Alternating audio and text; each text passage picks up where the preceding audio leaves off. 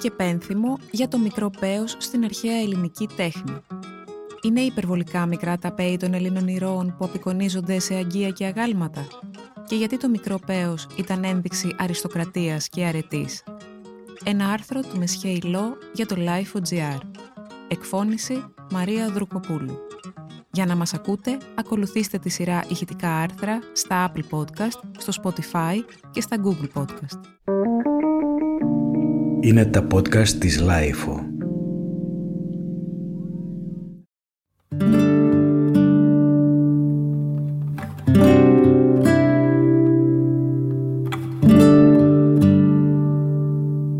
Είναι Κυριακή απόγευμα, η πρώτη Κυριακή του μήνα που είναι και δωρεάν και το ισόγειο του Εθνικού Αρχαιολογικού Μουσείου έχει ασυνήθιστα πολύ κόσμο. Οικογένειες με παιδιά, νεαρά ζευγάρια που παρατηρούν τα εκθέματα με ενδιαφέρον, παρέες ηλικιωμένων τουριστών που στέκονται για ώρα μπροστά στις προθήκες και σχολιάζουν μεγαλόφωνα. Έχουμε έρθει να δούμε τις Οδύσσειες, την επετειακή έκθεση με 184 έργα από τις συλλογές του μουσείου, με τρία δάνεια από το Επιγραφικό Μουσείο, συν τρία ακόμα από το Μουσείο της Ακρόπολης, τα οποία, ανεξαρτήτως concept, που είναι τα ταξίδια του Οδυσσέα και τους λόγους που επιλέχθηκαν, είναι αριστουργήματα που ίσως δεν τους είχες δώσει ποτέ την προσοχή που τους αξίζει. Τα περισσότερα, καλοφωτισμένα και σε νέες προθήκες, είναι σαν να τα βλέπεις για πρώτη φορά. Τελικά, ο τρόπος που παρουσιάζεται ένα έργο στο μουσείο είναι το ίδιο σημαντικός με το ίδιο το έργο. Στις αίθουσες της έκθεσης γίνεται το αδιαχώρητο.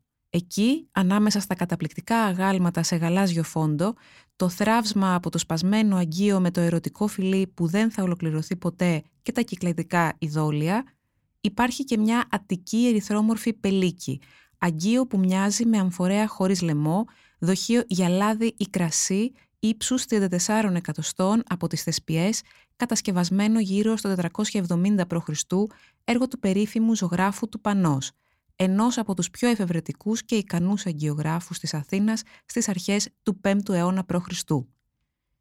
Απεικονίζει με εκπληκτικές λεπτομέρειες τη μάχη του Ηρακλή με τους ακολούθους του Αιγύπτιου βασιλιά Βούσυρη.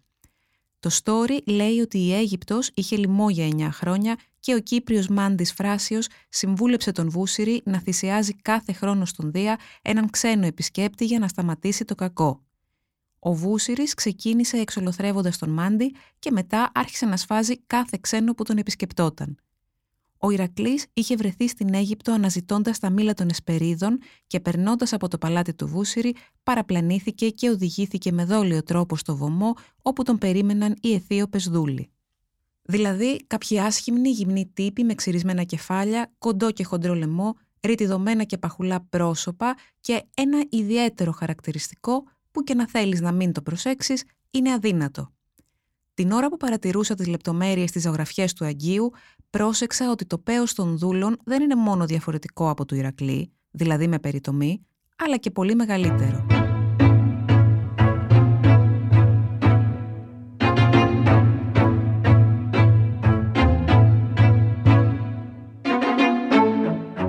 Δεν χρειάζεται να είναι και πολύ παρατηρητικός κανείς για να καταλάβει ότι οι αρχαίοι γλύπτες έφτιαχναν ασύμετρα μικρά πέη στα αγάλματα. Όλα σχεδόν τα αρχαία ελληνικά αγάλματα είναι μικροτσούτσουνα, είναι γενική διαπίστωση. Προσέχοντας όμως και το μικροσκοπικό πέος του Ηρακλή σε σχέση με τον Αιθιόπων δούλων, ήταν φανερό ότι το μέγεθος δεν είναι καθόλου τυχαίο. Για κάποιον λόγο, οι Έλληνες καλλιτέχνες έφτιαχναν μικρά πέη και στα αγάλματα και στις ζωγραφιές των Αγίων, οπότε υπήρχε κάποιος κανόνας που υπαγόρευε το μέγεθος.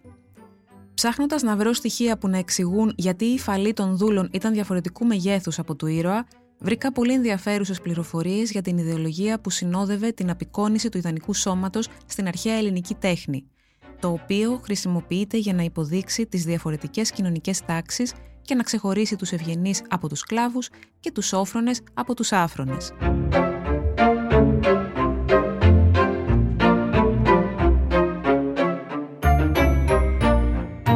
Και τώρα έχουμε πια ξεπεράσει το στάδιο του να θεωρούμε την ελληνική τέχνη απλό καθρέφτη του ελληνικού βίου, ο διαχωρισμός του πραγματικού από το φανταστικό δεν είναι καθόλου ευκολότερη υπόθεση συγκριτικά με το παρελθόν, γράφει ο Άντριου Στιούαρτ, καθηγητής της ιστορίας της τέχνης στο Πανεπιστήμιο της Καλιφόρνιας στο Μπέρκλεϊ, στο εξαιρετικό βιβλίο του με τίτλο τέχνη, επιθυμία και σώμα στην αρχαία Ελλάδα που κυκλοφορεί και στα ελληνικά από τις εκδόσεις Αλεξάνδρεια.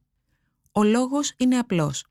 Όπως παρατήρησε ο Γάλλος κριτικός Ρολαν Μπάρτ, τα σημεία που προσπαθούν να περάσουν για φυσικά και μοιάζουν να αποκαλύπτουν τον κόσμο σαν ένα παράθυρο από κρίσταλο, στην πραγματικότητα έχουν την πιο έντονη ιδεολογική φόρτιση επειδή επιχειρούν να πλασάρουν τον πολιτισμό ως φύση, την ψευδέστηση ως πραγματικότητα και το πλασματικό ως αληθινό. Όσον αφορά την ελληνική γλυπτική, δεν χρειάζεται πολλή σκέψη για να καταλάβουμε ότι είναι σχεδόν απίθανο να αποτελεί αντανάκλαση της καθημερινής ζωής. Γιατί οι Έλληνες όχι μόνο δεν πολεμούσαν ή περπατούσαν στην πόλη γυμνή, αλλά δεν έμοιαζαν ούτε και με τα μαρμάρινα ή χάλκινα αγάλματά τους. Όπως επισημαίνει και μια κορυφαία αυθεντία της ελληνικής παλαιοπαθολογίας, οι κάτοικοι της Ελλάδας στη μικυναϊκή, αρχαϊκή και κλασική εποχή ήταν βραχίσωμοι και αρκετά γεροδεμένοι, με κάτω άκρα σχετικά κοντά. Η εικόνα που μπορούμε να σχηματίσουμε για τη σωματική τους εμφάνιση, αρχίζοντας από τα οστεοαρχαιολογικά στοιχεία, δεν συμπίπτει με την εξειδανικευμένη αναπαράσταση του ανθρώπινου σώματος από την ελληνική γλυπτική. Ο μέσος άντρας λοιπόν δεν είχε ούτε τη χάρη ενός Απόλλωνα, ούτε τη συσσωρευμένη δύναμη ενός Ηρακλή, είχε όμως ευλίγιστο και ακμαίο σώμα, δοκιμασμένο στον μόχθο και στις καθημερινές δουλειές. Επομένως, όλες αυτές οι εικόνες είναι φαντασιώσεις, μεταφορικές κατασκευές που αποσκοπούν στην έκφραση μιας ιδιαίτερης πολιτικής της αλήθειας σχετικά με την ανθρώπινη κατάσταση.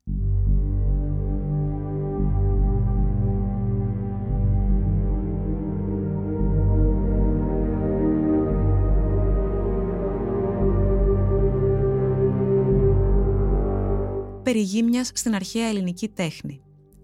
Η γύμνια στην αρχαία ελληνική τέχνη είναι μια υπόθεση που πέρασε από διάφορες φάσεις μέχρι την κλασική τέχνη του 5ου π.Χ. αιώνα και στο βιβλίο αφιερώνονται ολόκληρα κεφάλαια με λεπτομερείς αναλύσεις.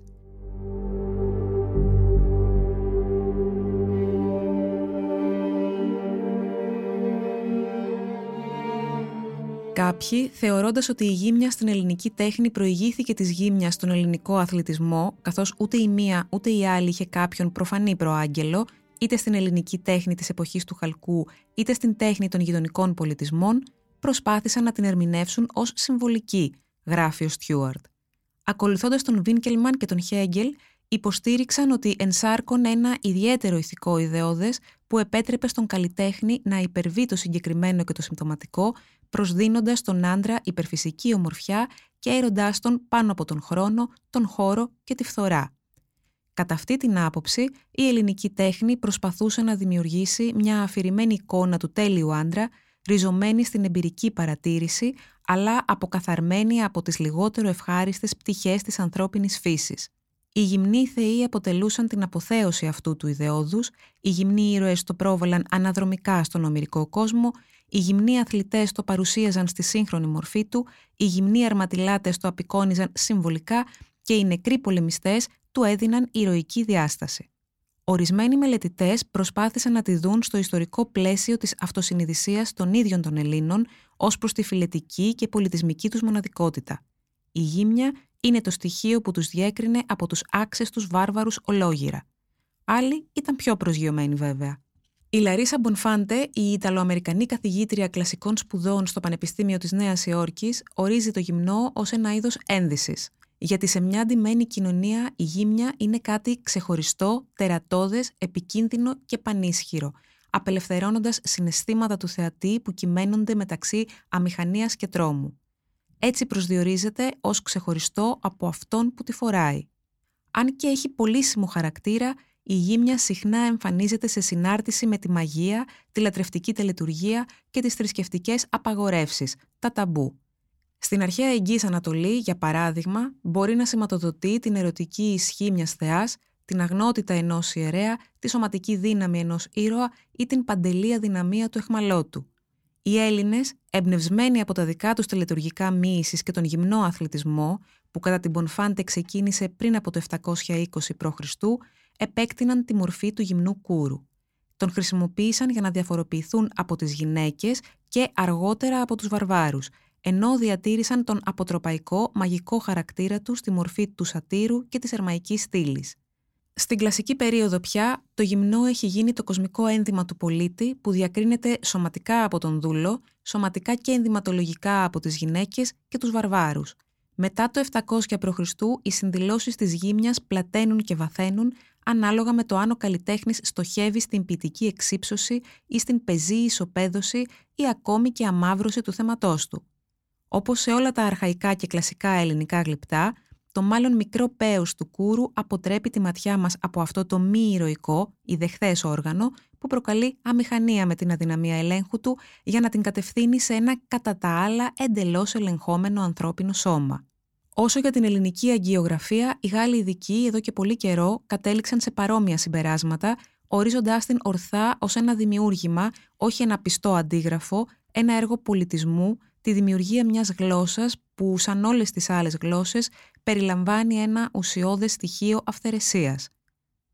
Το ρεπερτόριο των μορφών μοιάζει πάντοτε να είναι το αποτέλεσμα διήλυσης, πλαισίωσης ή κωδικοποίησης του ελληνικού πολιτισμού.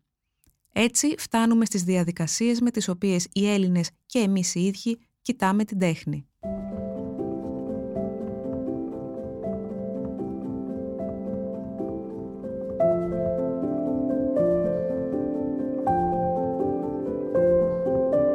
Το μικρό πέος ως ένδειξη αριστοκρατίας και αρετής.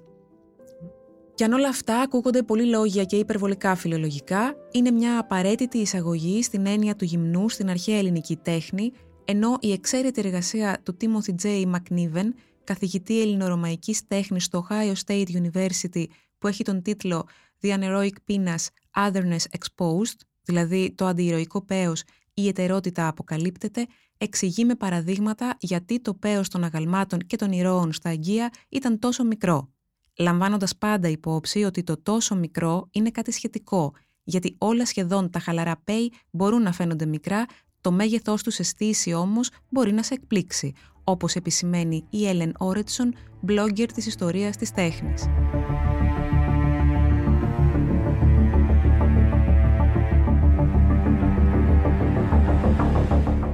Εξετάζοντας την απεικόνηση των περιθωριοποιημένων ανθρώπων στην τέχνη, Συνήθως επικεντρωνόμαστε σε γυναίκες ή σε ξένους που είναι ξεκάθαρα αναγνωρίσιμοι, γράφει ο Μακνίβεν. Αλλά η ζωγραφική των Αθηναϊκών Αγίων συχνά μας παρουσιάζει έναν αριστοκρατικό αντρικό κόσμο, από τον οποίο όλοι οι υπόλοιποι φαίνεται ότι αποκλείονται. Σε αυτόν τον αρσενικό κόσμο, οι μη πολίτες όπως οι σκλάβοι, οι χειρόνακτες και οι αλλοδαποί πολίτες είναι σχεδόν αόρατοι. Αυτό φαίνεται ότι είναι τουλάχιστον εν μέρει αληθινό στην αρχαία Αθήνα, όπου ήταν γεγονός ότι οι πολίτες δεν ήταν πιο καλοντημένοι από τους σκλάβους ή τους αλλοδαπούς πολίτες. Στη ζωγραφική των Αγίων, όπου η γύμνια είναι στολή, είναι ακόμα πιο δύσκολο να ξεχωρίσει τον αριστοκράτη από τον βάρβαρο ή τον άνθρωπο κατώτερης τάξης. Σε σπάνιες περιπτώσεις, αυτή η διάκριση γίνεται απεικονίζοντας συγκεκριμένους άντρες ως περιθωριακούς, δείχνοντάς τους με μεγάλο πέος. Οι πιο πολλές γυμνέ αντρικές φιγούρες στα αθηναϊκά αγγεία έχουν σταθερά χαρακτηριστικά. Είναι άντρες όμορφοι, λεπτοί και μειώδεις. Με ελάχιστες εξαιρέσεις, το πέος τους είναι μικρό. Στην τέχνη, το μικρό πέος μπορεί να αναγνωριστεί ως κανόνας συγκρινόμενο με τους προσεκτικά ανεπτυγμένους μυς των γοφών. Αν συγκρίνουμε τα ιδανικά χαλαρά μικρά πέη των ανδρών στις νορμάλ καταστάσεις με τα ερεθισμένα και μεγάλα όπως εικονογραφούνται στις ερωτικές συναντήσεις, είναι φανερό ότι αυτοί οι ιδανικοί άντρες των ελληνικών αγγείων είχαν ένα καλέσθητο, λεπτοκαμωμένο δημόσιο πέος και ένα πρόστιχα διωγγωμένο πιο ιδιωτικό. Το μικρό πέος ήταν ο κανόνας και το μεγάλο ήταν σπάνιο, αλλά αυτές οι σπάνιες εξαιρέσεις δείχνουν ότι οι Αθηναίοι κατασκευαστές αγγείων χρησιμοποιούσαν τα μεγάλα πέη για να αναδείξουν συγκεκριμένα αντρικά χαρακτηριστικά ως λιγότερο σεβαστά.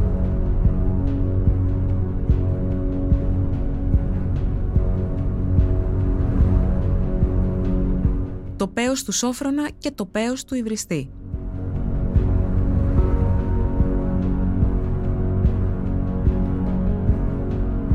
Στο Αγίο του ζωγράφου του Πανός, με τον Ηρακλή και τους Αιθίωπες που εκτίθεται στις Οδύσσιες, ο Αιγύπτιος βασιλιάς και οι ακόλουθοί του παρουσιάζονται ως ασπρομάλιδες, καραφλοί, ξυρισμένοι Αιθίωπες με γουρουνοειδείς μύτες.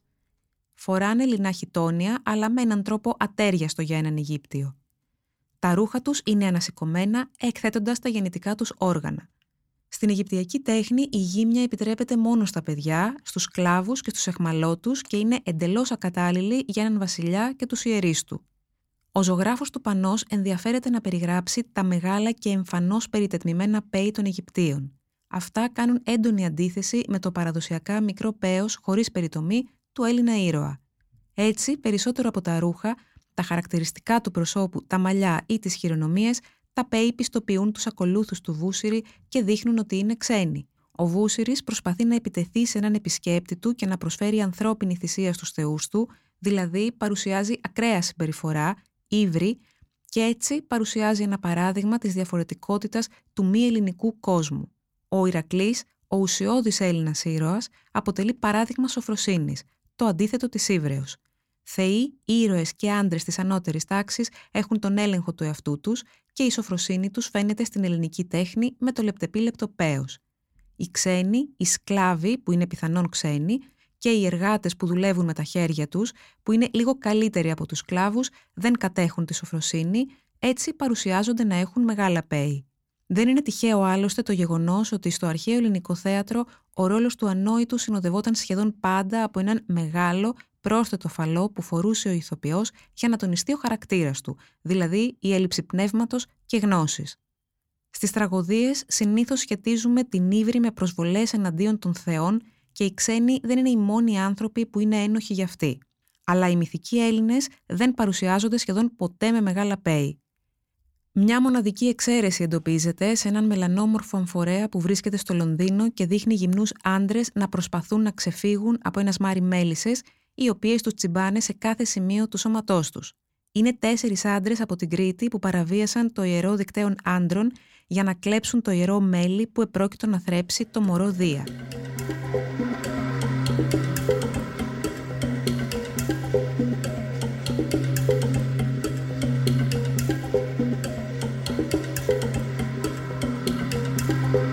Οι μέλισσες τους επιτίθενται ακόμα και στα ΠΕΗ επειδή είναι φανεροί στόχοι. Η εικόνα αυτή δεν είναι απλώς χιουμοριστική, αλλά υποδεικνύει με έμφαση τη σχέση ανάμεσα στην ύβρη και το να έχεις μεγάλο πέος. Σε κάθε κουλτούρα που επικεντρώνεται στην αυτοσυγκράτηση, όπως αυτή της αρχαίας Ελλάδας, σίγουρα δημιουργούνταν προβλήματα στην περίπτωση που κάποιος την έχανε για οποιονδήποτε λόγο. Οι πολίτες της Αθήνας μπορούσαν να βρεθούν σε αμήχανη θέση αν έχαναν δημόσια τον αυτοέλεγχο, κάτι που μας οδηγεί στην τελευταία ομάδα ανδρών που παρουσιάζονται με μεγάλα πέη στην αρχαία ελληνική τέχνη, τους μεθύστακες. Όταν οι Αθηναίοι μεθούσαν και έχαναν τον έλεγχο, παρουσιάζονταν να συμπεριφέρονται σαν βάρβαροι ή σαν σκλάβοι.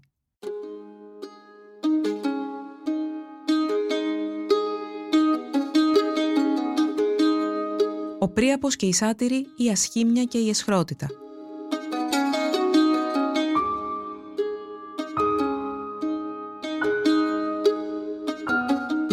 συσχέτιζαν τα μικρά και χωρίς στήση πέη με την αυτοσυγκράτηση, η οποία ήταν μία από τις βασικές αρετές που διαμόρφωναν τη δική τους ιδέα για την αρενοπότητα, εξηγεί ο καθηγητής κλασικών σπουδών Άντριου Λίρ. Υπάρχει αντίθεση ανάμεσα στα μικρά, χωρίς στήση πέη των ιδανικών ανδρών, ηρώων, θεών, γυμνών αθλητών κλπ. και τα υπερμεγέθη και σε στήση πέη των σατήρων, κατώτερων ανθρωπόμορφων μυθικών όντων, δαιμόνων της ελληνικής μυθολογίας με πόδια και ουρά τράγου, μεθύστακες και έντονα λάγνη ή του Πρίαπου, θεού της γονιμότητας και διαφόρων μη ιδανικών ανδρών.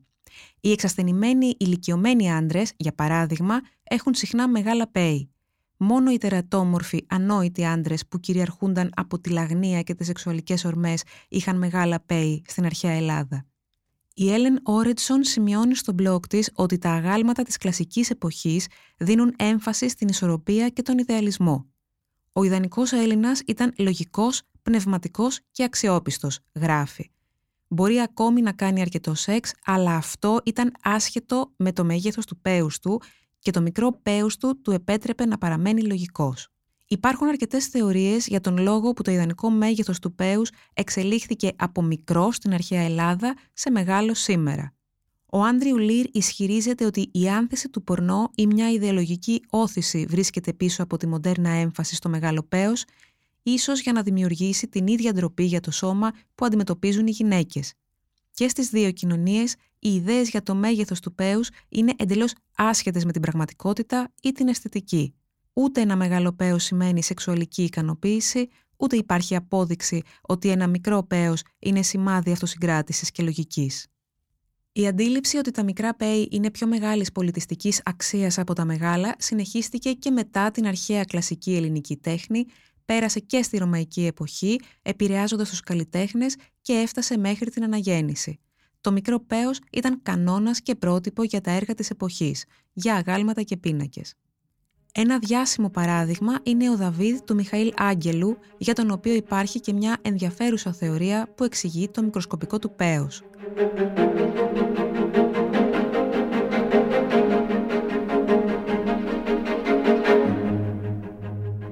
Το 2005, δύο γιατροί από τη Φλωρεντία δημοσίευσαν ένα άρθρο όπου ισχυρίζονταν ότι το πέος του Δαβίδ είχε συρρυκνωθεί από τον φόβο.